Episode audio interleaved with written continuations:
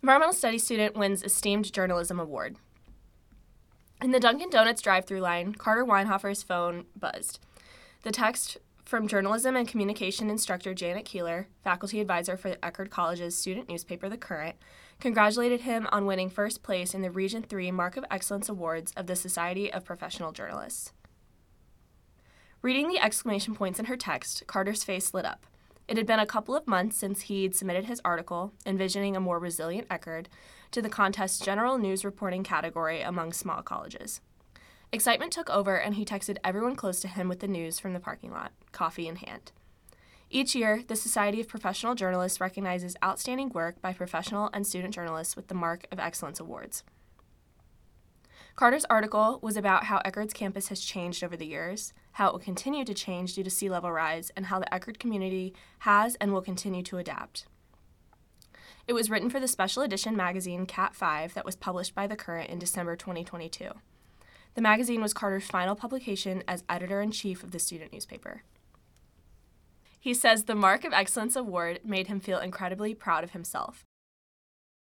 After graduating later this month, Carter will be excited to pursue a career in journalism, and this award has given him confidence in his skills.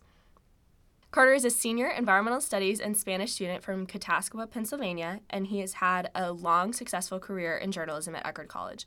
When he first arrived, he was interested in continuing his journalism career that had begun in high school. In the fall of 2019, he became a science reporter at The Current. When the campus closed due to the pandemic in the spring of 2020, the community at the Current became a consistent source of support as the team continued to meet virtually.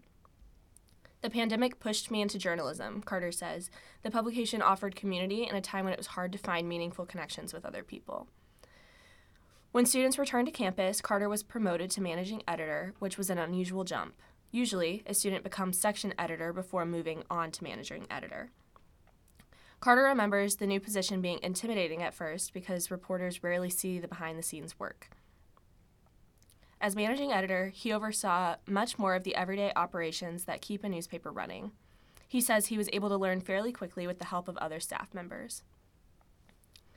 The next year, Carter became editor in chief. He and several other current staff members attended a journalism conference in New York City.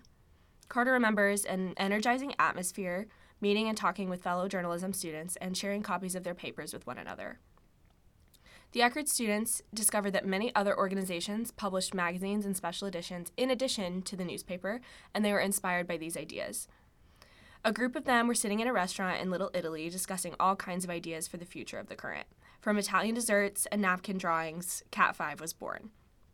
The name of the publication is a nod to the scale used to rate hurricanes, staying true to the ocean theme.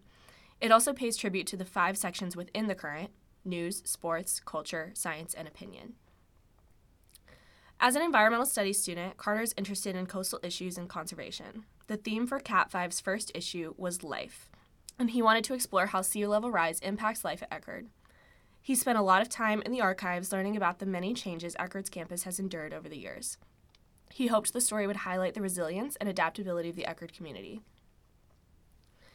The scientific aspect is important, but equally important is student life, Carter says. After serving as editor in chief for a year, Carter became the senior editor of The Current.